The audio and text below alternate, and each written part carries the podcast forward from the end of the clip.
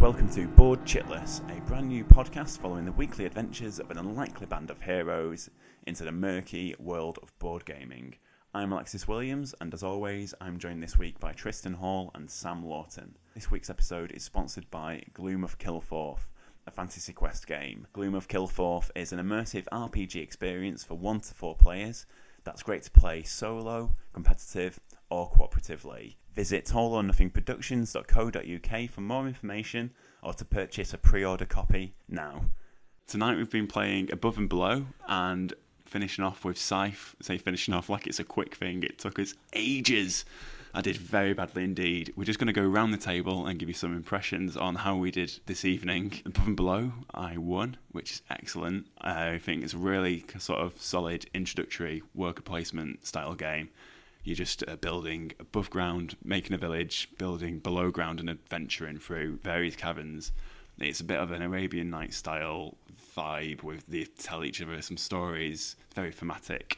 I got invested quite heavily in it. Um, might be saying that with a positive outlook because I won it. I'm Not sure. I find the game to be very sort of simplistic for a non-gamer as an introduction game. It's quite thematic, but the end game does creep up on you pretty fast if you're not paying attention to what's going on, and suddenly you can have won or lost without realizing it. I like the Arabian Night aspect, the uh, miscellaneous book of mystery, the the book of tales, and the theme's quite quite in depth with the stories and things. But again, it's a sort of a quick fire game but it's good fun all around. I'm Tristan, and um, I'm a bit of a fan of Ryan Laukat. I'm jealous of the guy who can illustrate and design his own games and do both really well. The look of Above and Below, the visual look is really pretty cool, pretty neat. I prefer his artwork on the Ancient World, and I think I prefer the Ancient World as a game. To be honest, I think thematically it's more interesting, taking out the big titans and stuff. What I really enjoyed about Above and Below is, as has already been mentioned, the, the storybook. Playing it with my little boy as well, he really gets involved. And I think what Sam said about it being a simplistic game is pretty spot on. It's a sort of standard worker placement, but the storytelling aspect of it just sort of helps lift it a little bit, give it a bit more theme and unpredictability. Although I think the reason Lecky won is that I got boned by too many adventures, um, and it had nothing to do with skill. it was just luck. Um, I'm only kidding. It's a great little game, good looking game, and I'd like to play it more often.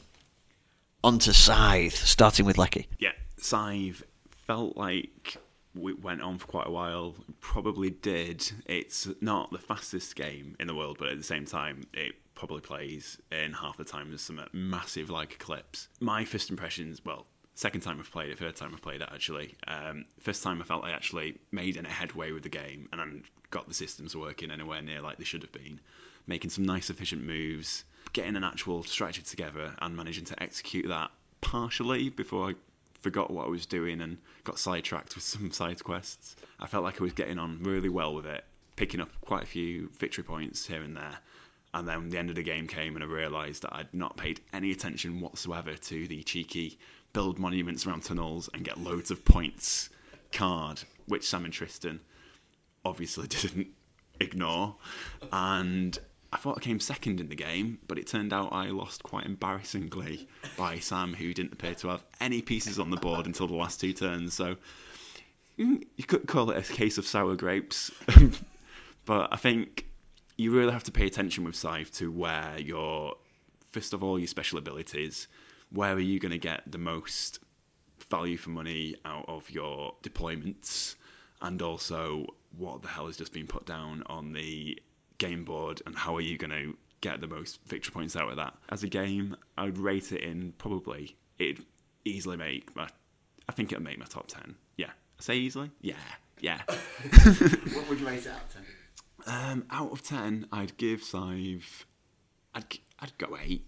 I'd give it an eight. If Eclipse is a ten out of ten, then Scythe is definitely an eight. And what about above and below? Above and below, I'd be far less generous. It's much easier to play. It's lovely artwork and thematically lovely, but I think it's about a six out of ten. I'd play it with my not so gamer friends at a dinner party, in order to get them into the hobby. But I wouldn't waste my time at an all day gaming convention with it at all. okay. Scythe to me is a thing of beauty.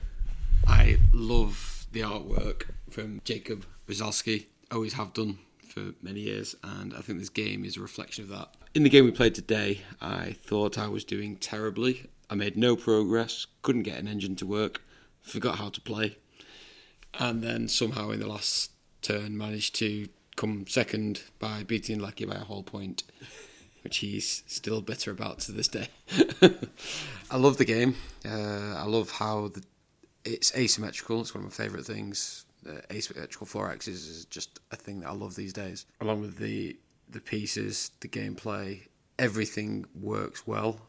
It still falls by the wayside to Eclipse for me, but then again, so do most games. I'm putting it up there, eight and a half, similar to Lecky's score. I'd happily get this out a lot more than we do.